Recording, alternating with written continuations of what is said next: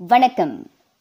ஊழியர் சேம நிதி வாரியம் இபிஎஃப்பிலிருந்து அதன் சந்தாதாரர்கள் சிறப்பு நிதியாக பத்தாயிரம் ரிங்கீட்டை மீட்க அரசாங்கம் இணங்கியுள்ளது.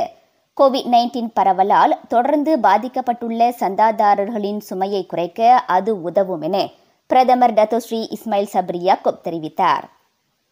Ada dalam kalangan keluarga Malaysia yang masih terkesan dari segi ekonomi, hilang pendapatan dan sedang membina semula kehidupan. Kerajaan mendengar, mengkaji dan meneliti permintaan daripada semua pihak untuk pengeluaran caruman KWSP.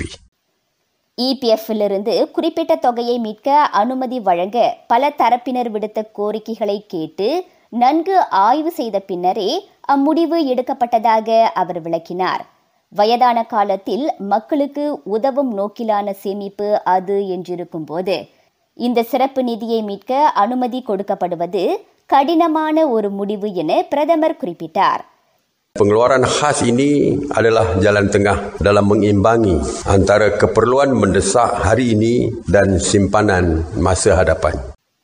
இவ்வேளையில் மிக மிக அவசியம் என்றால் மட்டுமே அத்தொகையை மீட்பது நல்லது எனவே நன்கு யோசித்து விவேகமான முடிவை எடுக்குமாறு டத்தோஸ்ரீ இஸ்மாயில் சந்தாதாரர்களை கேட்டுக்கொண்டார் Walaupun kerajaan memberikan kebenaran untuk pengeluaran khas KWSP ini, namun saya merayu kepada para pencarum supaya mengekalkan simpanan mereka kecuali keadaan benar-benar mendesak. சிறப்பு தொகை மீட்பு குறித்த மேல் விவரங்களை இபிஎஃப்பும் நிதியமைச்சும் அறிவிக்கும் என பிரதமர் சொன்னார். நாட்டில் கொரோனா பரவல் தொடங்கியதிலிருந்து அறிமுகப்படுத்தப்பட்டுள்ள இபிஎஃப்பின் நான்காவது நிதி மீட்பு திட்டம் அதுவாகும். ஏற்கனவே ஐலெஸ்தாரி ஐசினார் ஆய் சித்ரா ஆகிய திட்டங்களின் வாயிலாக தகுதி பெற்ற சந்தாதாரர்கள் நூற்று ஒரு பில்லியன் ரிங்கீட்டை மீட்டுள்ளனர். செய்திகள் நிறைவடைகின்றன. நான் சுகந்தமலர் முனியாண்டி. வணக்கம்.